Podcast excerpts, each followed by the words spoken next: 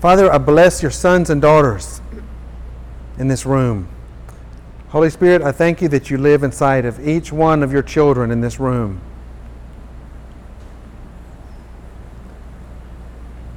Father, I thank you for adopting us into your family when we put our faith in your Son. Thank you that we are members of your family. Thank you that you have made us citizens of your kingdom with full rights.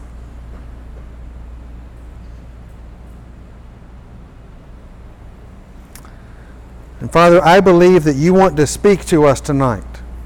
Holy Spirit, I believe you want to talk to us and show us things and teach us things. So we all individually, we invite you in our hearts. We are open. We want to learn from you tonight. So we, uh, we invite your teaching ministry, that you guide us into the truth, that you teach us things, that you open our eyes to see things we haven't seen before, that any, any things we've believed that were not true about our Father, that those things fall off tonight. That we see our Father's character more clearly.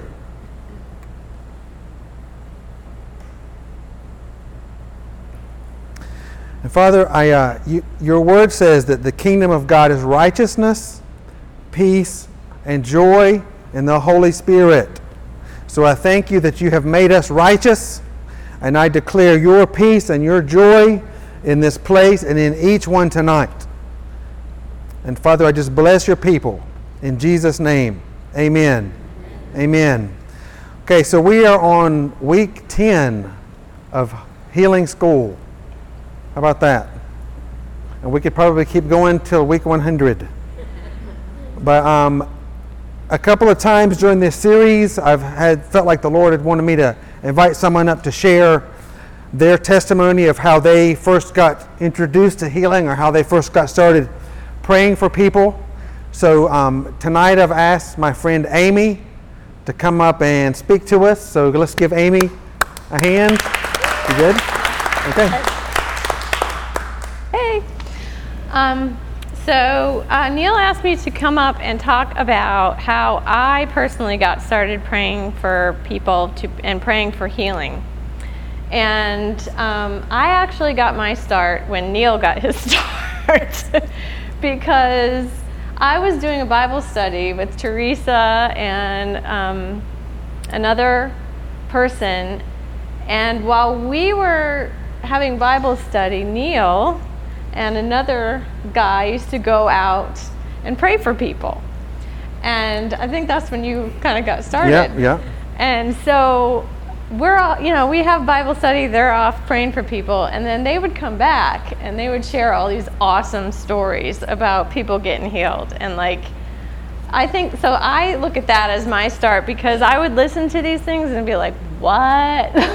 and he was like that too, like, can you believe that? Yeah, yeah, I remember. And so that's kind of where I guess an awakening started happening in my mind, like this could actually happen. And so week after week, they go out and pray and come back and tell us these amazing stories. And I don't think um, I necessarily thought that I would be doing that at that time, but at least it was starting to like. I feel like awaken something in me that um, this is possible, Mm-hmm. and like this is something that some people can do. but um, so I didn't really, I mean, it was a while after that before I even stuck my big toe in anything of praying for healing. We had in this church a, um, what do you call it, conference uh, several years ago where Robby Dawkins came and he talked and taught on how to pray for healing. And that was like a game changer for me. And at first, it wasn't even, it was really scary. It was really, really scary. Um, but I believed his stories, and I actually saw him pray for people in the room and, and saw people get healed. And that was something very challenging for me because it rocked my world almost. Like, this is like, what? and so um, again, I hadn't really stepped out and done anything yet, but you know, things were kind of stirring in me. And so after that, um, a short time after that, we um, had a family dog that we had um, lost um, a few years back. Mm-hmm. And my kids had been asking me for a pet, and um, they were begging me for a cat. And and at first I was sensible and said, no, we're not getting a cat. And mostly because my daughter Emily is like severely allergic to cats. And my mother has a cat, and whenever we would go to my mom's house, she would have severe allergic reaction. And my sister in law also has cats, and when we would go visit them, she would have to be on Benadryl 24 hours and like just, it was bad. So she would have, uh, she'd sneeze excessively. She, her eyes would swell. Her, um, she'd be like asthmatic, and it was just bad. So, and I, it was horrible because she had to be on allergy medication the whole time we're there, and you know that's not fun. So my kids started begging me for a cat, and I really honestly don't know what came over me because we actually went to the SPCA to get a cat, and I'm, you know, like, I don't know. I can't explain that. So, but we brought the cat home, and of course, after uh, you know a day or so, my my daughter starts having these severe allergic reactions again, and I'm like feeling terrible now, and I'm like, what have I done? This was so stupid. I can't believe I did this. Now my kids are getting attached to this cat. We're gonna have to take this cat back, and it was horrible. And I was like, really like, what did I do? Like, that was so stupid. Well, something occurred to me that, um, well, we're going to try and pray about this. And because I did not want to have to take this cat back, because I did not want to break my kids' hearts, and and it was just not good. So um, we started praying for Emily. Now, she was sneezing constantly. Her eyes were like swollen, and they were like swollen so much they were almost swollen shut.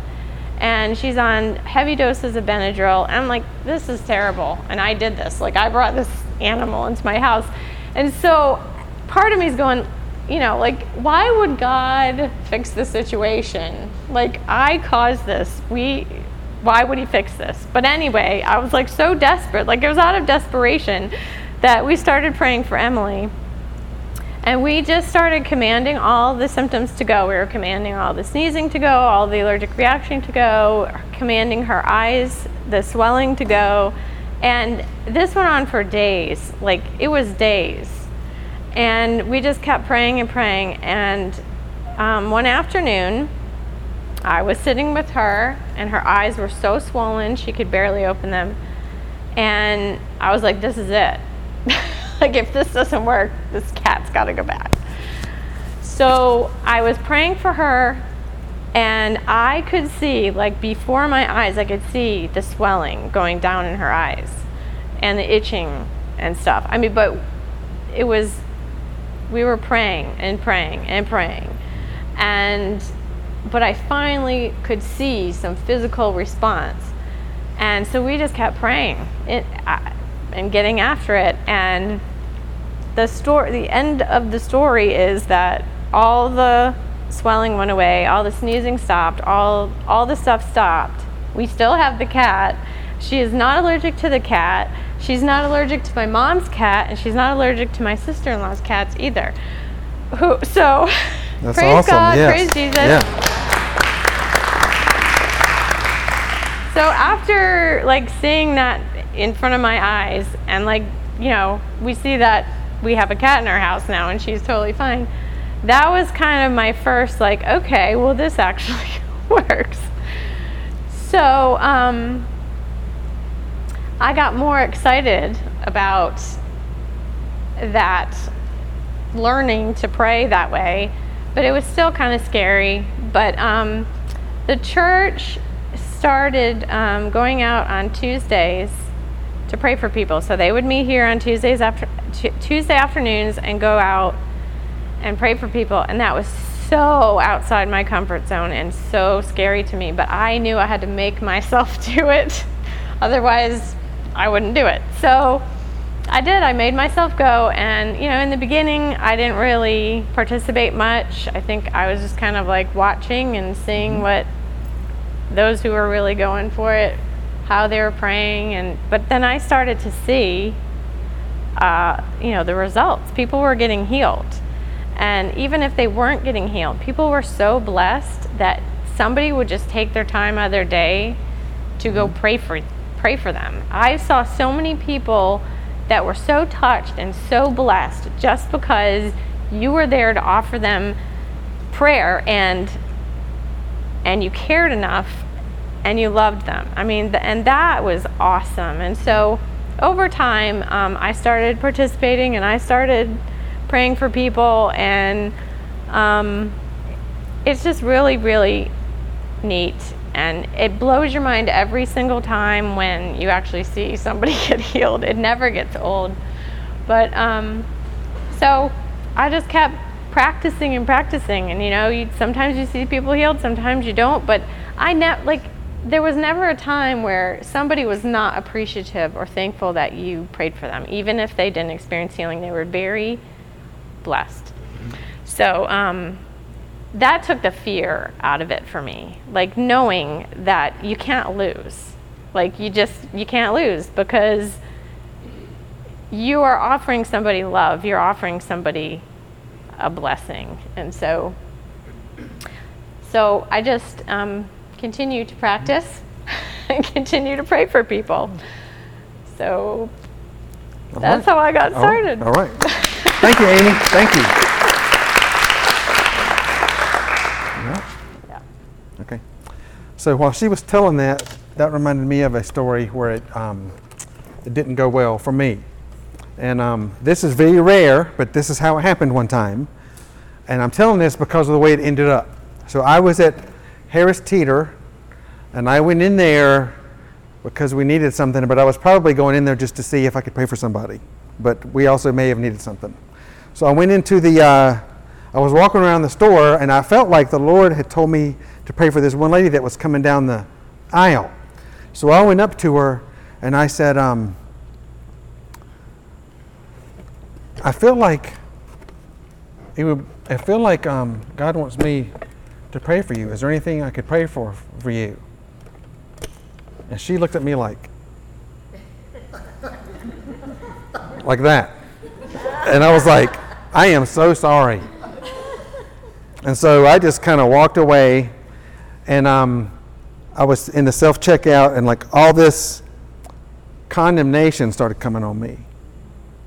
And the voice was saying, You are making God look bad. You are making people think that Christians are wacko.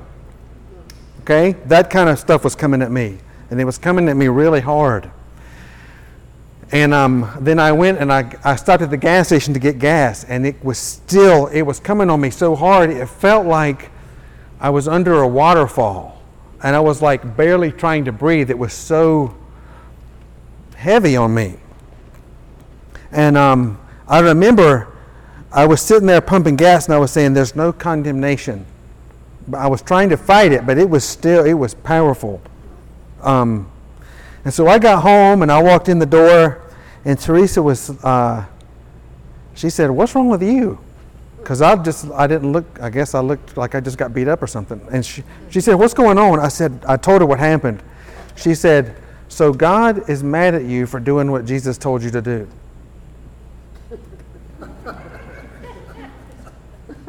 I was like, That is really smart. that is really smart. And so we, we looked in, um, I think it's in Matthew 5 or Matthew 6. It says, Blessed are you when people revile you. So I just got blessed. And what something she said made me remember this story was you can't lose. Because if you see them get healed, what a blessing. And if they get mad at you, you're blessed. Like, how can you lose? You know what I'm saying? So, anyway, thank you for reminding me of that story. Um, so, tonight I want to do some review and maybe get some questions that maybe I haven't gotten to answer yet answered. So, if you have questions that come up during this, just raise your hand and let me know. One thing I haven't gotten to cover yet, and I want to do it first so I'll make sure we don't run out of time, is what happens if you pray for someone or you receive prayer and the symptoms go away, but then they come back later. All right? So let me ask this. If you, how many in, people in here have received healing, divine healing in their body, but their symptom came back later? Do y'all see that? So this is not unusual.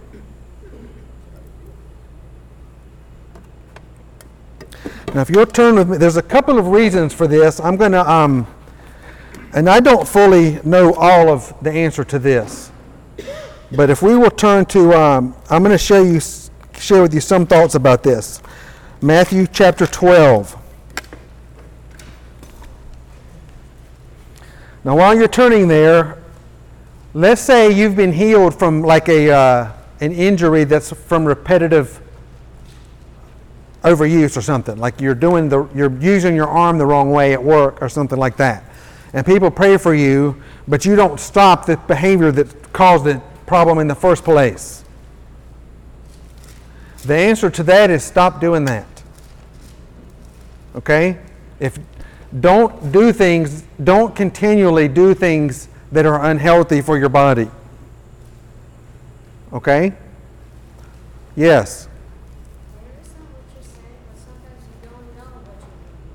Right, sometimes you don't know what you're doing. Right, and that, that's valid. But like if you pray. Yes, I, I believe you. I believe you. But, or sometimes part of the healing is God has given instructions in it. Through the person praying, maybe they got a word from the Lord and they gave some instructions to the person. Now, before I say this, just because someone says God's telling you something doesn't mean God's telling you that. Okay? Because people are learning how to hear God's voice and share on His behalf. But if God tells you something and it confirms something inside of you, or He lets you know that's true somehow, if He gives you some instructions, then you need to follow those instructions because they're important. Okay? So when my wife was healed from fibromyalgia, there were several instructions. The night that she was healed, they, they were praying for her, and the Holy Spirit uh, told my friend Bill to have my wife walk down the road, turn left, walk up the hill, and touch these mailboxes and come back, which was about 10 times farther than she was able to walk. And she got up and did it by faith and has been healed ever since. Hallelujah. That's the coolest thing I've ever seen in my life. Now, when she got back, we got some instructions. Part of it is this uh, thing we're gonna, I'm going to be talking about in Matthew. But another part of the instructions was go get some walking shoes and go walking every day. So we went and got some walking shoes and we went walking every day, and that's what we did. And in the first week, she could walk maybe half a block. The first day, about half a block. The second day, we made it a little bit farther. The third day, we made it all the way to the end of our cul de sac, and she went up and hugged the stop sign. Because that was the, this is like the first time we've been able to have a walk together in years. And every day, it went farther and farther. We went farther and farther. And within, I think, a week or two, she could go a mile. Within a couple more weeks, it was two miles. Two miles from a wheelchair to walking two miles in a couple weeks. Now, she was healed from the pain instantly, but there was atrophy from not using her muscles. Okay? So that seems normal to me. The cause of the problem has been eradicated. And so now we're making healthy habits. Walking is good for you. Stuff like that. Okay? Everybody understand this? Now, if we had refused to obey those instructions that were from the Lord, I, don't, I can't tell you what would have happened. I don't know. Now, this isn't to put fear on you. If God's telling you the right way to go, go that way. Right? If He gives you the answer to the problem, then act on it. Now, there is grace from God for our mistakes, okay? I'm not saying that. But if God gives you instructions and you just reject them, that can be a cause for your symptoms coming back on you because you're not following the directions. Like we read in, uh, in uh, 1 Timothy chapter 5, verse 23, where Paul told Timothy, don't just drink the water that's causing you stomach problems, add a little wine to it. Okay? Because that's like an antiseptic quality. I guess he was drinking dirty water and it was causing problems. But if he says, no, I'm just going to do it anyway, and he keeps having stomach problems, he can't blame that on God not wanting to heal him. Do you know what I'm saying? Or if you're doing something that's unhealthy, and you can think of all kinds of things here, and you keep doing it, and God heals you, but you don't stop it, then that's not God's fault. Okay? That doesn't mean God doesn't want to heal people. That means you're not using your brain. All right? So there are some natural reasons that the symptoms can return. Maybe you were healed from an injury and you re injure it somehow. Okay? So there are natural reasons that symptoms can return. But sometimes the reason the symptoms return are not natural. And that's what I want to talk about right now. So if you're in Matthew, I'm going to start reading in chapter 12, verse 43. It says, When an unclean spirit, this is Matthew 12, 43. When an unclean spirit goes out of a man, he goes through dry places seeking rest and finds none. Then he says, I will return to my house from which I came. This is the Spirit talking. I will return to my house from which I came. And when he comes, he finds it empty, swept, and put in order. Then he goes and takes with him seven other spirits more wicked than himself, and they enter and dwell there. And the last state of that man is worse than the first. So shall it also be with this wicked generation. Now, this is one of the scriptures I had a really hard time with for a long time because I thought, man, that's not even fair. How can you win? But I misunderstood what it meant when it said it finds the house empty swept clean, and put in order. So this tells us that there is a. Uh, this is your body, but the spirit thinks it's thinks of it as a house. Okay. So there's a spirit that has been driven out, and it says the spirit goes out through dry places seeking rest and finds none. So this spirit says to himself, now I'm talking about an evil spirit. Another word for this is a demon or an unclean spirit, foul spirit. These are all words that the Bible uses interchangeably. I'm going to use the word demon here most of the time. A demon is a it's an it's a being, but it's not a human, it's subhuman. It's not an animal. It's kind of it has things about it that are like animals and it has things about it that are kind of like people, but they're not people.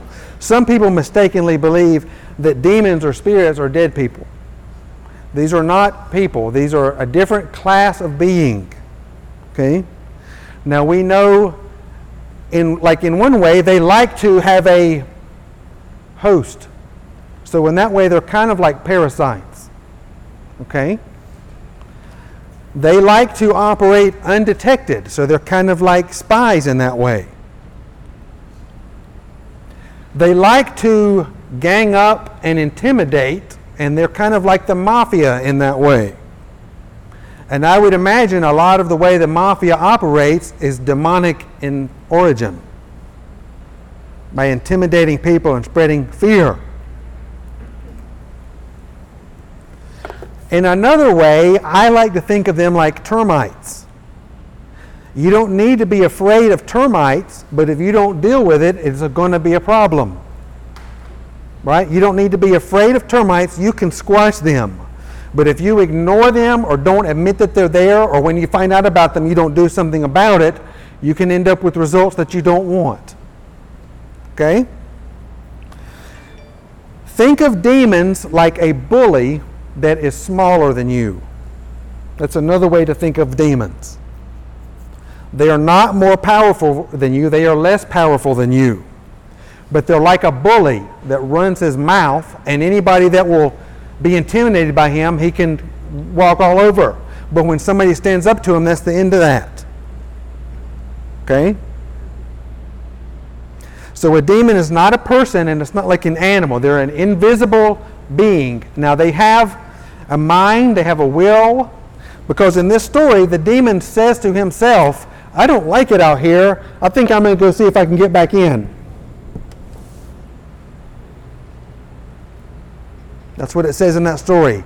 The spirit is driven out, it goes through dry places seeking rest and finds none. This is something that's common among someone who's being harassed by demons is there's never any rest. There's never any peace. There's never so sometimes when you're praying for someone and there's a spirit involved, then they'll start feeling this turmoil inside of them. It just feels uneasy. And sometimes you can tell it's gone because they feel relaxed now. Or they feel lighter. People say that. The demon's gone, I feel lighter.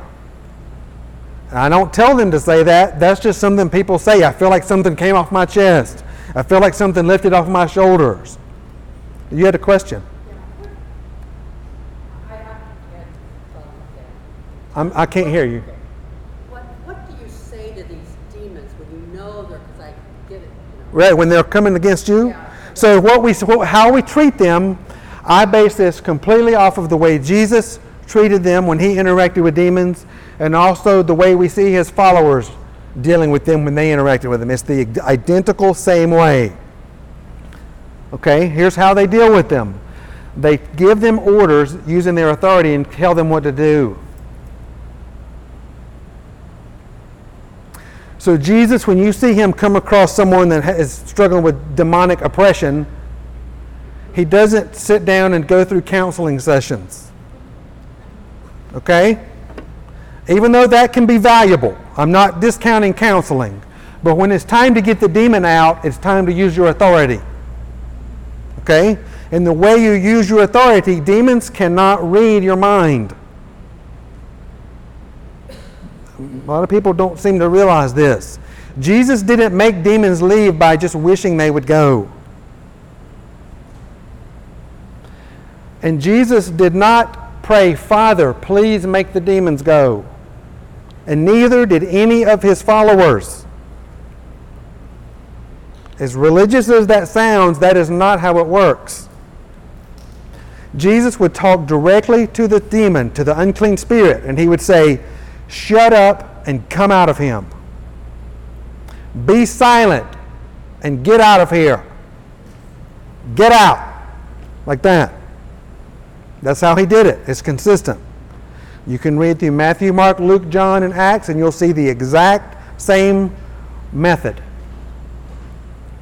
It's authority. And it's out loud. Even when Jesus resisted, resisted temptations from the devil in the wilderness, he spoke out loud.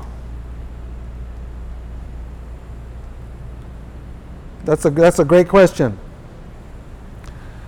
So a spirit has been driven out of this house and it wants to find a way to come back. Very often, this is very common.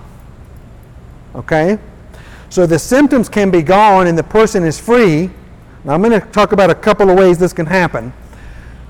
And then the enemy will come back and it's like knocking on the door with a, a sim, imitating the symptom that was there before. It's like knocking at the door, seeing if the person there, now empty, swept, and put in order, means ready for visitors. Vacancy. And what needs to happen is that you need to be standing at the door of the house saying, Wrong house. We don't play that here. We don't do that. Okay? So let me ask everybody this. Of those people that raised their hand earlier, if you have received healing and then you have a symptom come back on you and you're aware of this and you say, No, get out, and it left, can I get a show of hands? I'm raising mine. Okay, do y'all see this? This is just how it works. So you need to be standing at the door saying, I don't believe that. Get away from me. So back to my story about Teresa. We had been we had gone for a walk around Regency. That's like a mile and a half or so, something like that. And we're driving home, we're in the car. And about right before we got home, she looks over at me and says, Neil, the symptoms are back. All that pain's back in my body. And there was a very strong temptation right there to be afraid, to fear. And I imagine if we didn't do anything about it at that point, another temptation will be coming not long after that. I guess it didn't work. I guess I wasn't healed. But she was healed. But what that demon's wanting you to agree with it rather than with God. Now, before this experience, I'm telling you right now, if someone would have told me this, I would have said, You are crazy. I would have. But I looked over her and I said, Teresa, you were healed, so we're just going to rebuke the devil right now.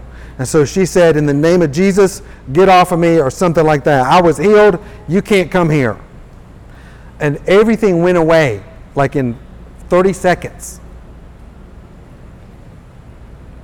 True story. Riding in the car. No religious ceremony. Get off of me. It's a bully. It wasn't an argument, it was get out. You're in the wrong place. So all of her symptoms went away. So when I saw that, this is now in my theology in concrete because I saw it and it backs up the Bible. And we did it and it worked. Okay? So weeks go by, the same thing happens again. Evidently, the enemy knew where we were headed or had some idea and wanted to shut us off, and it didn't work. But they, the symptoms would come back on her and we would have to fight them off. And sometimes it would be gone in a second. Sometimes it would take a while. Sometimes it would take a long time. Now, I'm assuming this part is unusual, but there I can remember times where there was hours and hours of saying, this ain't, this ain't, this is not our life. We're not stuck in this. We're not ever going back in that wheelchair. We're not going there. That is not happening. And we would pray and pray until the symptoms were gone. We never ever agreed that it's coming back. We never let that come out of our mouth. And sometimes it was really hard to resist, but we did it and we won. And I am no different than any of you. If you have believed in Jesus as the Son of God, that He paid for your sins, then the Holy Spirit lives inside of you. You are born again, and you have authority over all power of the enemy, and nothing shall harm you. It tells us in Luke 10 19. That is true of every believer, every Christian. Okay? So I'm just learning how to use my authority in the middle of the war. Yes, you have a question.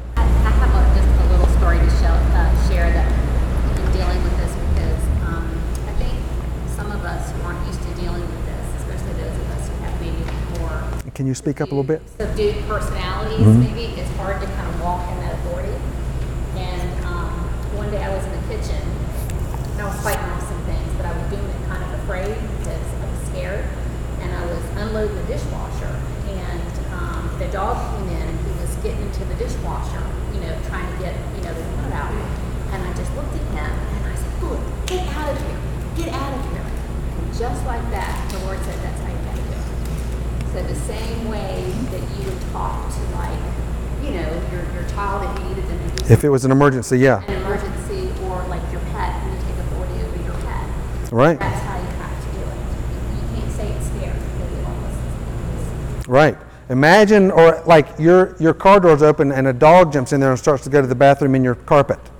Are you going to go, well, I guess it, I guess it, I left the door open. Is that what you're going to do? I've heard people say and teach this that you left the door open and so that's how the enemy has a right to be there. Has anybody ever heard that? The enemy doesn't have a right to be on any believer. That's a lie. That is not true. He has no right to touch us. So if someone has told you that, that's a lie. That is not true. We are the children of God. The enemy has no claim on us. So don't you ever believe that. But just think about at your house. If you left the door open and some mosquitoes came in or flies, do you say, Well, we left the door open? Do you do that? No, you get them out of there. You kill them. You know what I'm saying? So don't put up with it. Even if it's your fault, don't put up with it. See, the enemy wants to always find a way that he can get us to agree with him and not fight. What a clever tactic. Or he'll tell somebody, no, God's doing that to you to teach you something when it's him doing it. Yes, sir. When I was raised, I was brought up in a uh, strict Pentecostal Holy Ghost, Holy Roller Church. Okay. That's the easiest way to put it. And uh, everything I'd done was a sin. I don't care what it was. Yeah.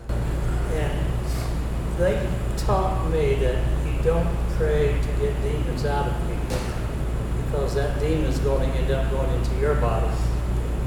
So I was scared to death of praying for years and years and years Mhm. around anybody that had demons in them. So I didn't want that demon coming into my body. Yeah, and see, that, that doesn't make any sense. Because Jesus, every time, I, I've heard that before. I've had people come up and think they're warning me that you are teaching these people to do these things and you're just going to bring trouble on people or on yourself.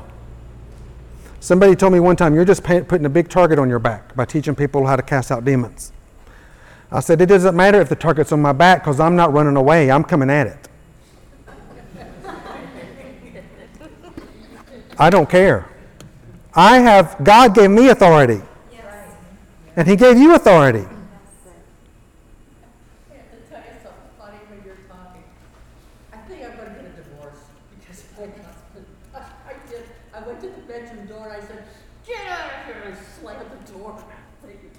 And he was, and he was in there? husband thinks I'm nuts. But I do, I tell him, get out. Yeah. Yeah. he sleeps in the other bedroom now. Okay.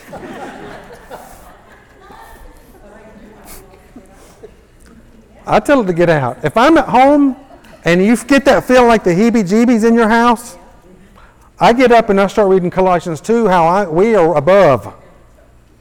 And I remind the enemy of his place, which is below my feet. Amen. That's right. Anytime fear is trying to influence your decision, you need to really consider what's going on right there. We are supposed to be led by peace, not by fear. So if fear is coming on you, then speak to it. Say, I don't have a spirit of fear.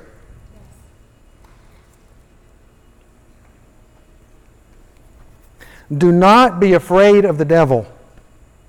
I'm telling you, the enemy is afraid of us.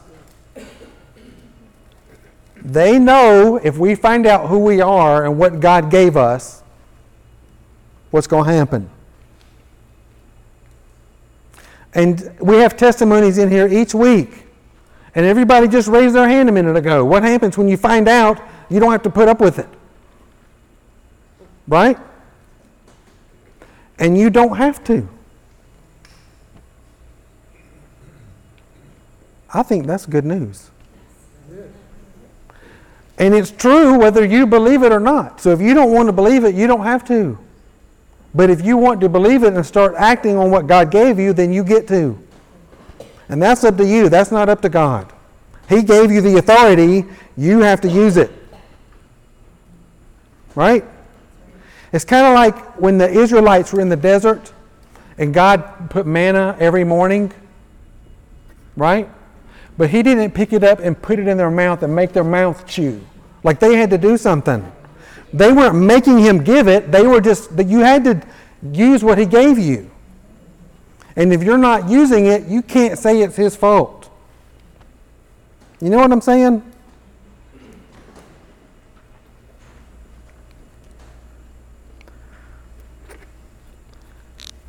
So, an evil spirit leaves, and a lot of times it wants to come back and knock at the door, a lot of times by trying to imitate a symptom you used to have. Now, again, this is not, it's not always demons. Sometimes it's poor choices on someone's behalf. That's why I started with that part. But sometimes it is demons. And the answer is to stand up and use your authority and say no. And if you find your, like if you're healed and your symptoms are gone, and a week later your symptoms come back and you, and it's not because of something you were doing. And it's accompanied by a voice that's saying, I guess it doesn't work. That's not you thinking that. That's a temptation, and you need to recognize that for what it is. You may know what I'm talking about. It's like seeing if you're going to fall for it. Don't fall for it. And if you do fall for it, then just get up and get, clean the house again. It's not over. Don't ever give up. That's something I. There's a verse in, uh, I think it's Second Corinthians 2:14, if I remember this correctly. It says, "I thank my God who always causes us to triumph." And some nights when we were fighting and it was a war, I felt like I was hanging on to that verse by one fingernail. But we never gave up because we made a decision we are never going back there. And so I don't care how long it takes, I'm not going to be the one that gives up. It's going to be the enemy because I'm not giving up. I'm not stomping. Now, I will tell you over time, those things got easier to see them coming or to deal with them. And I remember one night we were laying down to go to bed, and Teresa said, You know what the uh, enemy was trying to tempt me with earlier? That these omega 3 oil vitamins that we take is what healed my body. I'm like, yeah, that's amazing that all those vitamins kicked in in one night. How about that? That is fascinating. That's some amazing vitamins. Questions on this? Comments? What do y'all think about that? Yes. I remember were saying about the house and the demons coming out and stuff like that. But a while back you were saying that you can't be demonized, but you can't be possessed. You're talking. I mean, what's the?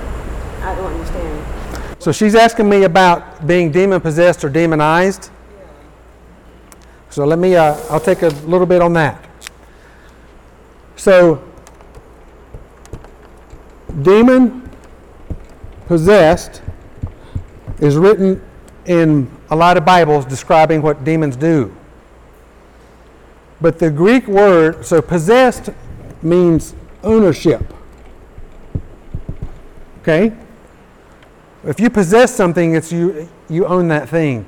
It's your possession, right?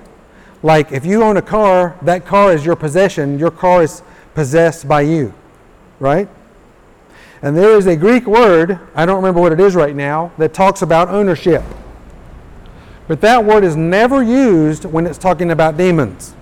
Never, not one time. Instead, there's a word, the Greek word, is daimonizomai. And the closest English equivalent we can get to this is demonized or under the influence of a demon. It doesn't mean the demon owns the house, it means the demon is influencing the house. So weak, but, but, so they're, they're there, but they're not taking control of the person, the person can still, The person can refuse, but if they agree with the demon, then the demon is getting to control because the person's agreeing with them. Oh. Okay? It's like if any, let me ask you this. This helps it make sense sometimes. Has anyone in here ever been tempted to do something you know is wrong and you don't want to do? That's not you, right? And sometimes you agree and do it anyway, right? You don't have to raise your hand for that, but I will. what that means is that a demon just tempted you and you agreed, so that demon got to influence your behavior right there. Okay? Now, demonization can be very mild to very extreme, to where a person doesn't understand that they can even make choices on their own anymore. Okay? So, demonization means influenced by demons to some degree. Demon possessed means owned by demons, and that word is not used when it talks about people and demons. Okay? so you're saying, so Christians Christians, anybody. can be demonized if they don't know how to handle demons. Okay? And in fact, Paul, in one of the ways I know this to be true, because people a lot of times ask, well, Christians can't be demonized. And so my question to them is, why does Paul tell us that we do not wrestle against flesh and blood, but against powers and principalities? And that letter, Ephesians, is written to Christians. Or why does it say in James, resist the devil and he will flee if demons can't bother people?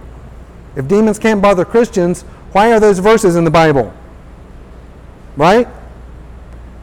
Like our war is against demons, not against people. That's what Ephesians tells us.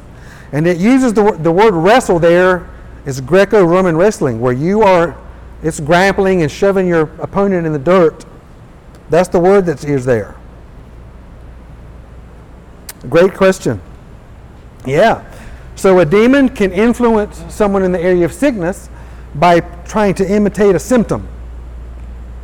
And if they will agree and say, oh no, I guess I didn't get healed, then that demon gets influence there. Another thing that happens, now again, let me remind you, you have authority over all power of the enemy, and nothing shall harm you. That is, Jesus said that, and that's in Luke chapter 10, verse 19. You have authority. Okay? Do not forget that. And God gave that to all of His children. It's a gift. It's not something you earn, it's not something you maintain. It's yours. He gave it to you. Now you have to learn how to use it, but you have it whether you use it or not. Okay? But like it says, resist the devil and he will flee. Sometimes there's a counterattack. When you, when you, especially when you start stepping out into some of these things we talk about in here, sometimes the enemy wants to try to put something back on you, and you have to stand up and say no. Does anybody in here experience that? A lot of people. Let me give you some examples of that. Now, again, this is nothing to be afraid of. I just want you to be aware of some of the tactics. Sometimes you can pray for somebody, and whatever they got healed from, in about 30 minutes, that symptom will start coming on your body. Has that happened to anybody in here? Okay, that's not unusual. Don't let that scare you. Just say, I know what you're doing, and it ain't going to work on me. Get out of here. Right? And that is the intention of that is to intimidate you or make you afraid and make you stop doing it. Does that make sense to everybody? So you don't ever need to be afraid of that. Or like that thing that was trying to get on me in the grocery store, that story I told. Condemnation. And it was it was a lie. But it made me want to say I can't do this anymore. It wanted to take me out of the game. Tina. I love Bill Johnson's quote, when you believe a lie, you empower the liar. And that's how he gets power, is when he believes lies. So if they don't believe lies, he power. So Tina said, if, in case you didn't hear that, when you believe a lie, then you empower the liar. And the liar has no influence unless you want to believe the lies. The liar has no power unless you believe the lies. I'll tell you another personal story along these lines. So after Teresa was healed, um, months go by. Life is awesome. Um, every day there's new things we can do together.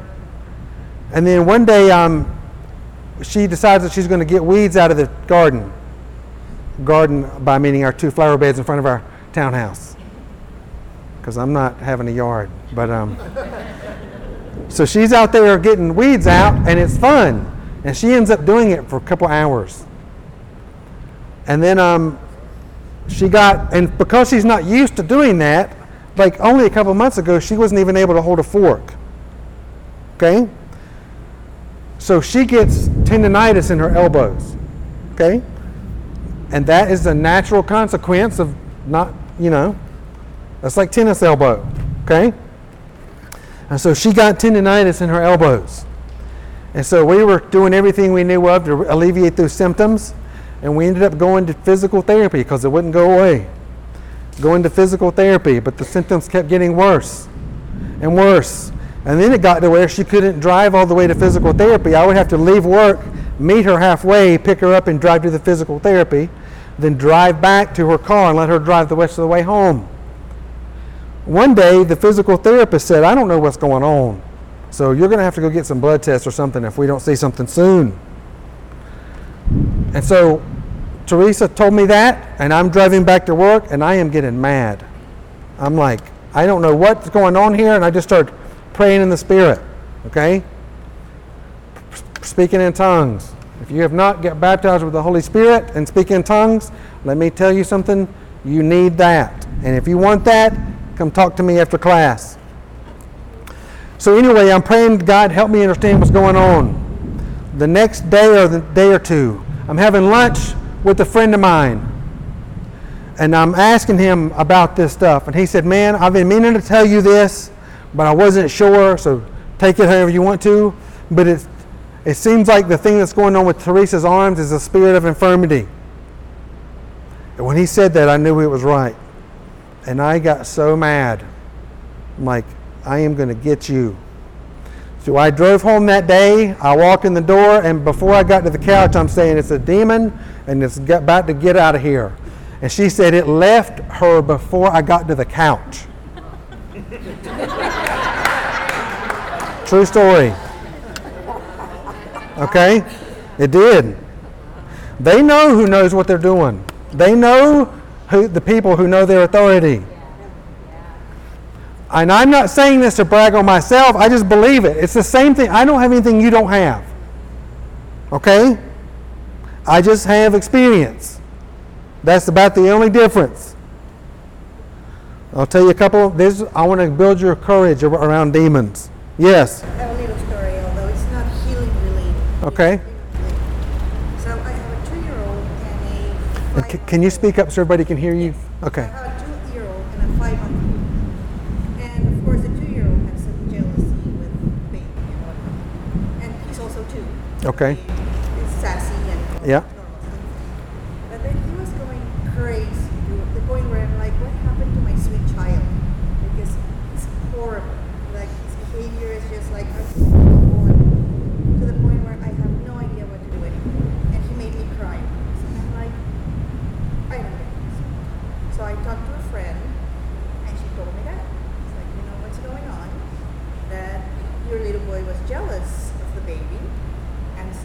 somebody there is trying to influence you, and that's what's going on. And he, she pointed out some things that okay. I couldn't see before, I guess because I was too close to him. And we had a conversation similar to these about how to talk to said thing and how to talk to my child. And it was amazing because, uh, like, the day after, he's like, I have my little boy back. He's still too, he's still sassy. All right. He's not it's different. evil child anymore. Mm.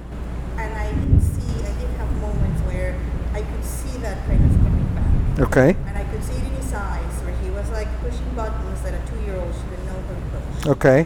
And and then I would do that, you know, I would like talk to that thing in a certain way. And Right. talk to my son in another way. Mm-hmm. And that thing was gone. That's awesome. That's great.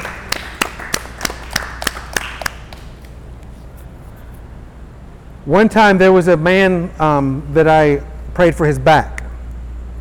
And he had, um, during when we were praying for his back, we found out that there was a, uh, there was a demon that was lying to him and telling him that he had arthritis.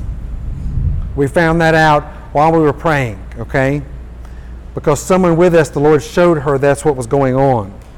And so when we commanded that to leave, all his back pain went away. And so then I explained to him some of this stuff about this house. And so we come back the next week. How's your back doing? Man, it's terrible. So we say, in the name of Jesus, get out. You don't belong here. He was healed. Gone. Back's fine. Next week, we come back to his house. This sounds like a joke, but it's not. The next week, we come back, same thing. Back pain. And we treat it the same way. Wrong answer. You can't be here. He's healed. Leave his body. All symptoms gone. I think the next week we come back. And I didn't talk to him beforehand, but we're in like a, a room and we start praying for people. And I'm praying for this kid who has something wrong with his eye. And um, I'm sitting there praying and I'm getting kind of irritated because it's not, I'm not seeing anything happen. And I said, Do you mind if I treat this like it's spiritual? He said, Sure. And I said, In the name of Jesus, you get out. And I was kind of loud about it. And that guy, ever, he was in the chair over there. He said, It just left again. And I wasn't even talking to him. True story.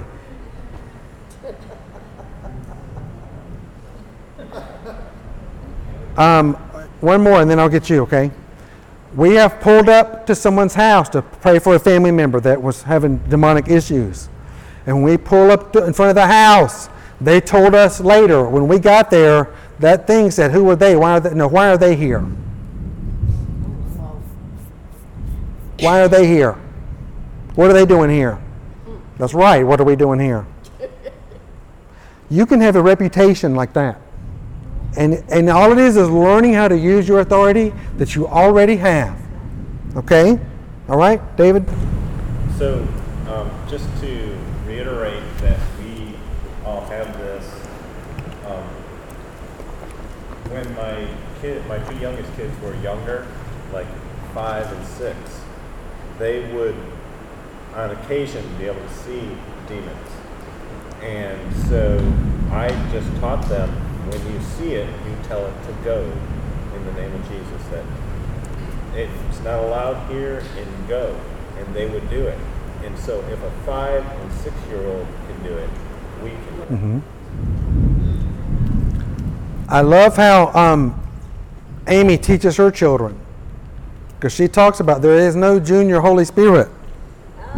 Right? They have the same Holy Spirit adults have and the same authority. Yes. Um, to build on that, my daughter had a dream that there was a demon in the house. Okay. And she was standing at the top of the stairs and she looked down and pointed at it and said, Be gone in the name of Jesus. And she said it went immediately. And she woke up. That's right. We can dream it and do it. We can dream it and do it. And God can teach us our authority in dreams too. Absolutely. Any more questions or comments on any of this? I'm just going to pray for a second. So I command this distraction to be gone out of here, that we can focus, and that we are going to learn everything we're supposed to learn tonight. In Jesus' name, any spirit of distraction, I command you to shut up, I command you to leave, and I command this storm, you be still and be quiet. In Jesus' name, you be still and be quiet in Jesus' name. And if you agree, just say amen. amen. All right. We'll see how that turns out. Questions on this house and on this demonic uh, oppression? Yes. demons. What about multiple demons uh, affecting a person? What about multiple demons affecting a person? Well, like, uh, so what do you mean? What's your question? Uh, somewhere in the I, I've seen a couple of different places where a person will be possessed by more than one demon. Correct? Um, or, as it said earlier, um, could cast one out And- and come back. correct. So how can, how do we know when that's happening? How do we know when there's more than one demon? So her question is sometimes there's multiple demons in the Bible affecting the same person. And I've that's been my experience also. I've seen that happen. And she's saying, how can we practically deal with that or know that that's over? Is that what you're asking me? Is that what you're asking me? How, can we tell when they're all gone or how do we deal with that? Right. Okay, so when I uh, run into someone and they've got there's a demon on them and it becomes obvious, we command the demon to go, and usually they will know when something has happened. Like I've had people say, I felt it go out of my arm, or I felt it go out of my leg, or I felt it come off of me, or I just know it left. I've had them roar as it came out. Okay? And then I'll ask them, Do you feel peaceful now? Or do you still feel like there's some turmoil? That's what I do. And if they say no, I still don't feel like it's I don't feel like it's peaceful. It feels like there's still some turmoil. Because evil spirits are restless. Then I'll come against the next one. Now when you're dealing with demons, always have one antenna out because the Holy Spirit will tell you the name of it or what's going on. Or he will give you some information to help out. Or sometimes I'll say when I'm praying for somebody, what kind of thoughts are going through your head? And sometimes that can be very revealing because I've had them say, it says it's not going to leave. And we're not even praying against demons yet. Like it's pain. We're praying for pain. I say, Are you having any thoughts coming through your head? They'll say, Yeah, it's saying it's not leaving. Well, pain doesn't talk. Anybody ever, anybody else had this? No? Run into this? Yes, Tina, yes. So I will do that, and I will um, and wait until they feel like they have peace. Now that, that's how I deal with that. The first time I had a, uh, the second time, the second time I had an encounter casting demons out of someone, the woman had like 13 and they came out naming themselves. And the way this was working this night, we're having Bible study, and everybody's kind of worshiping, and then she's in the floor and she starts growling. And so Teresa says, Neil, you need to get over there. Oh, that was funny. And um, I went over there and started praying for her. Sure enough, was, it was demonic. And so Teresa is over in the corner, and she's praying in the spirit. And then she would come over and tell me the name of it, because the Holy Spirit would tell her, and then I would command it to leave. And we did that, and I think there was about 13 that came out of her. I got to go to war against this distracting spirit some more. So you just join me. In the name of Jesus, we are not distracted. We can focus. In Jesus' name, any distraction, I command you to leave this place. We receive everything God wants us to have. And I command this storm to be quiet. In Jesus' name. Amen. Amen. All right. Now I want to come back and do a review of some of the basics that we've covered these last 10 weeks.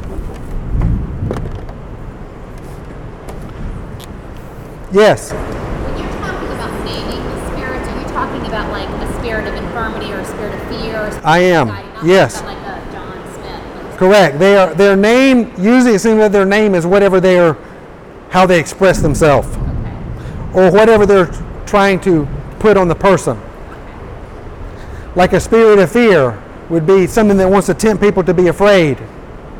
Or it's a spirit that's afraid that wants to express itself through a person. Okay? For example, or there was a woman with a spirit of infirmity in Luke 13, where she had back problems that says she was bent over and she couldn't stand up straight. And Jesus did not send her to a chiropractor, he cast the spirit of infirmity off of her and she could stand up. Okay? That's what I was talking about.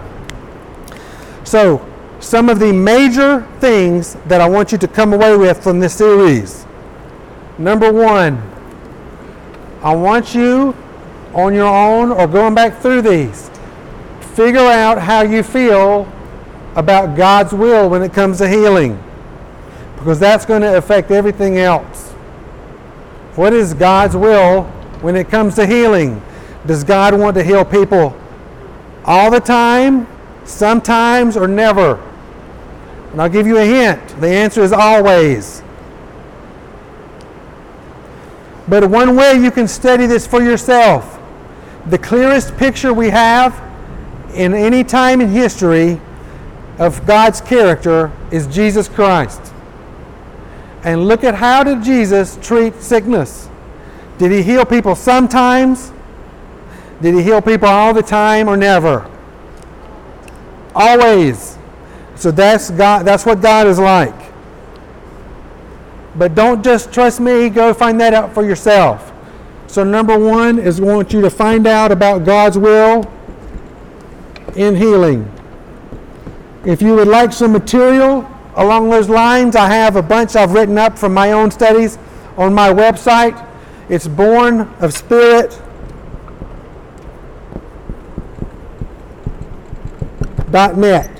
And if you go into the healing section on there, I've laid out some uh, evidence for God's will when it comes to healing. Number two,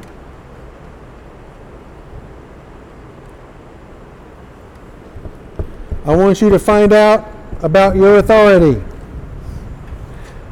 and get to the point where you believe it.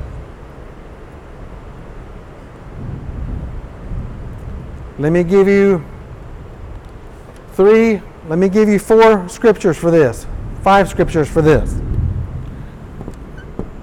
Luke 9, 1 and 2. Luke 10, 19. Mark chapter 16. And Ephesians 1 15 through 2, verse 10. Okay? And there's other ones you can find. How about um, James 4 7? Resist the devil and he will flee from you. It doesn't say ask God to resist the devil and he will flee from God. It says you resist the devil and the devil will flee from you. All right, for three, I'm going to give you this is practical application. I don't like formulas, but it's from my study of healing, the simplest I can make it, the part of healing that we can act on goes like this. And to me, I find this to be consistent throughout all the healing stories in the Bible, all the ones that I know of.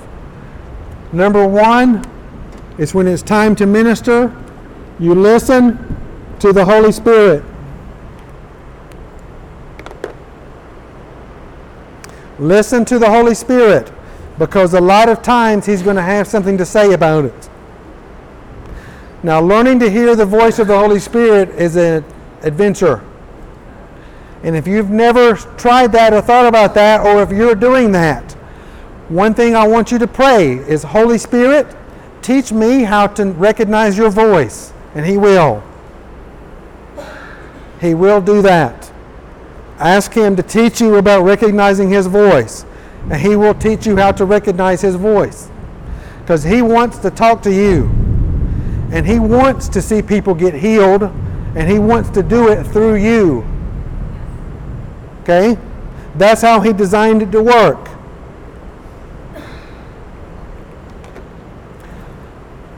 Now, if the Holy Spirit tells you something to do in the moment, then that is what you're supposed to do.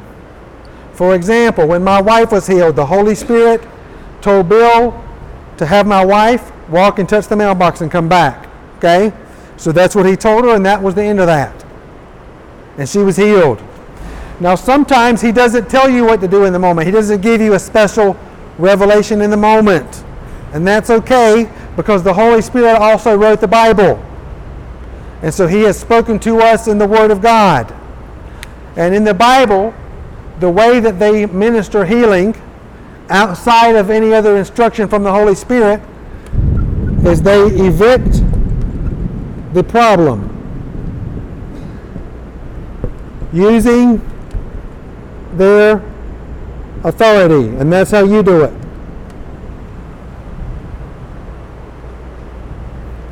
Or another, another means of doing the same thing is speak life to, the, to their body.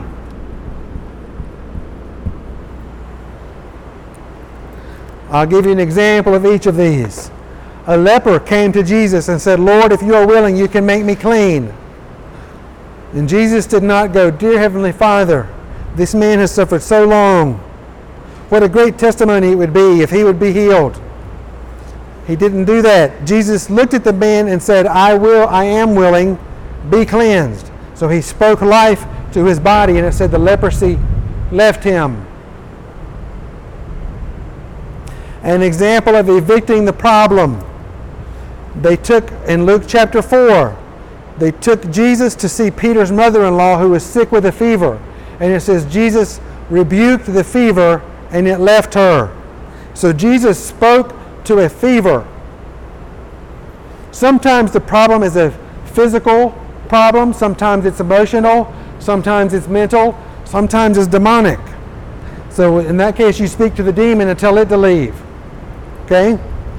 What you need to begin doing is not seeing yourself like a beggar that's trying to talk God into doing something. Instead, you need to start looking at yourself as you are law enforcement for the kingdom of God. And God sent you there to take care of business and gave you power and authority to handle it. And that He is wanting to back up what you're saying, whatever you're saying that is in line with His will.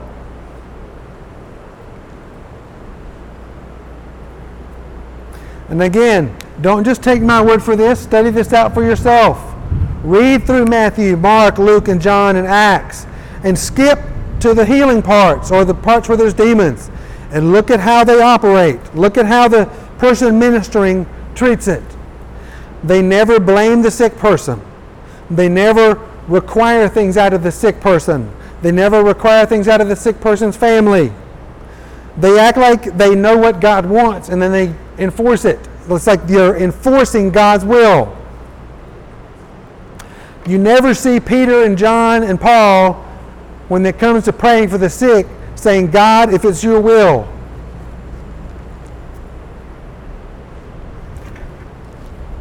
Because they already knew what his will was. That's why number one here is so important. The more confident you are in God's will and healing, the more confident you are when you're using your authority to enforce His will. That those are directly related, at least in my experience. The more radically I believe God wants to heal everybody, the more times I see people get healed. That's my personal experience.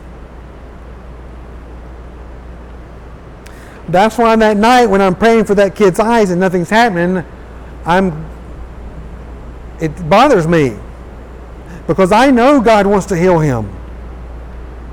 So there's something else I don't understand. Now, if you pray and nothing happens, or it doesn't seem like anything happens, instead of feeling guilty or condemned, say, Father, I know you want me to learn how to do this, so you keep teaching me and I'll keep learning. And have that kind of attitude. Okay? Don't feel guilty. Be a, be a student. You're a student. You're learning. God knows you're learning. Any interaction you have with anyone that you're praying for where the Holy Spirit does not give you specific instructions, I want your main goal to be when you leave that, that person knows God loves them. Whether they see something happen or not. Okay? Some things that Jesus never did when it came to healing. He never blamed God. He never told the people they didn't have enough faith to get healed. He never told them it wasn't God's timing. He never blamed it on their parents or their family. And if we're going to represent Jesus, then we shouldn't be doing that stuff either. Okay? If you're praying and nothing's working out, do not jump to conclusions that contradict Jesus by saying, well, I guess it wasn't God's will. Okay? If you have to jump to conclusions, jump to conclusions that line up with Jesus. We're all going to run into situations where we don't know what's going on and it's uncomfortable. And that's just part of the program. I wish it wasn't, but it is. And that is as simple as I can make it. And if you can get started here, God's going to teach you a lot of things I can't teach you. Okay? And never feel like you have arrived or you know it all because we're always learning. One thing I take great comfort in, though the Holy Spirit lives inside of me. And every healing that has ever happened, He did it. And so He knows how to do it. So I have the master teacher with me all the time. Okay? So I have great confidence when I go into a situation, He knows how to take care of it even if I don't. Okay? Now, sometimes when you're on your way to pray for someone, you can be tempted with fear and stuff like this. Like sometimes it will, I'll, uh, the enemy will start showing me pictures of how disappointed they're going to be when nothing happens. Right? Or how offended they're going to be. These are imaginary futures that never come to pass. And you have a choice in that moment to believe that or not. Does anybody know what I'm talking about? You know God wants you to go do something, and then you start going that way, and then all these movie reels of all these disasters start playing in your head. Well, if you find that yourself in that situation, speak to that and tell that to shut up. Okay? Like, um, I have Bible verses that I keep on hand that I bring out when it's time to battle those kind of things. One of my favorite ones is towards the end of Mark 16. It says, These signs will follow them that believe. They shall lay their hands on the sick, and they shall recover. Okay? Right? So when I'm driving to someone's house to pray for them, and I start seeing these movies of how disappointed everybody's going to be, then I start saying, I'm a believer, and signs follow me. Signs follow me. When I lay my hands on the sick, they recover. And then I start making it personal because this is how I battle it because I'm getting myself to believe God rather than these pictures that are going on. So I'll say, when this hand t- touches people, their body changes. Because all I'm doing is taking that Bible verse that I lay hands on the sick and they recover and making it personal. Do you see what I'm saying? Does that sound arrogant? No, that's not arrogant. That's faith. If you believe God, that's not arrogant. If you believe what God says about you, even when you don't feel like it, that's not arrogant. And if your Father in heaven said, when you lay hands on your, your hands on the sick, they will recover, and you decide you want to believe that, that's not being arrogant.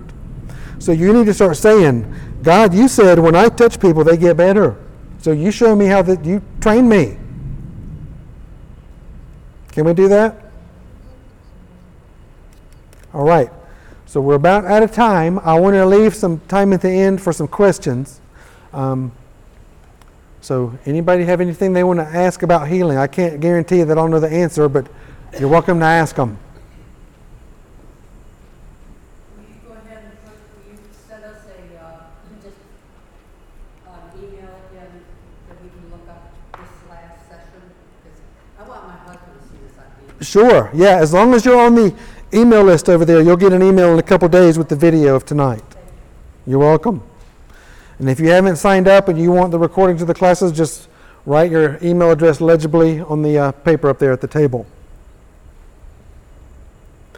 All right, so now, n- no questions? All right, well, I'm going to pray for us and then we're going to practice what we preach. Okay? And we all get to play. So, Father, your word is true. And the things that you say about us, we believe it. We believe it even if we don't feel like it. I thank you, Father, that you revealed your character through your Son, who went about doing good and healing all who were oppressed of the devil. So we believe that.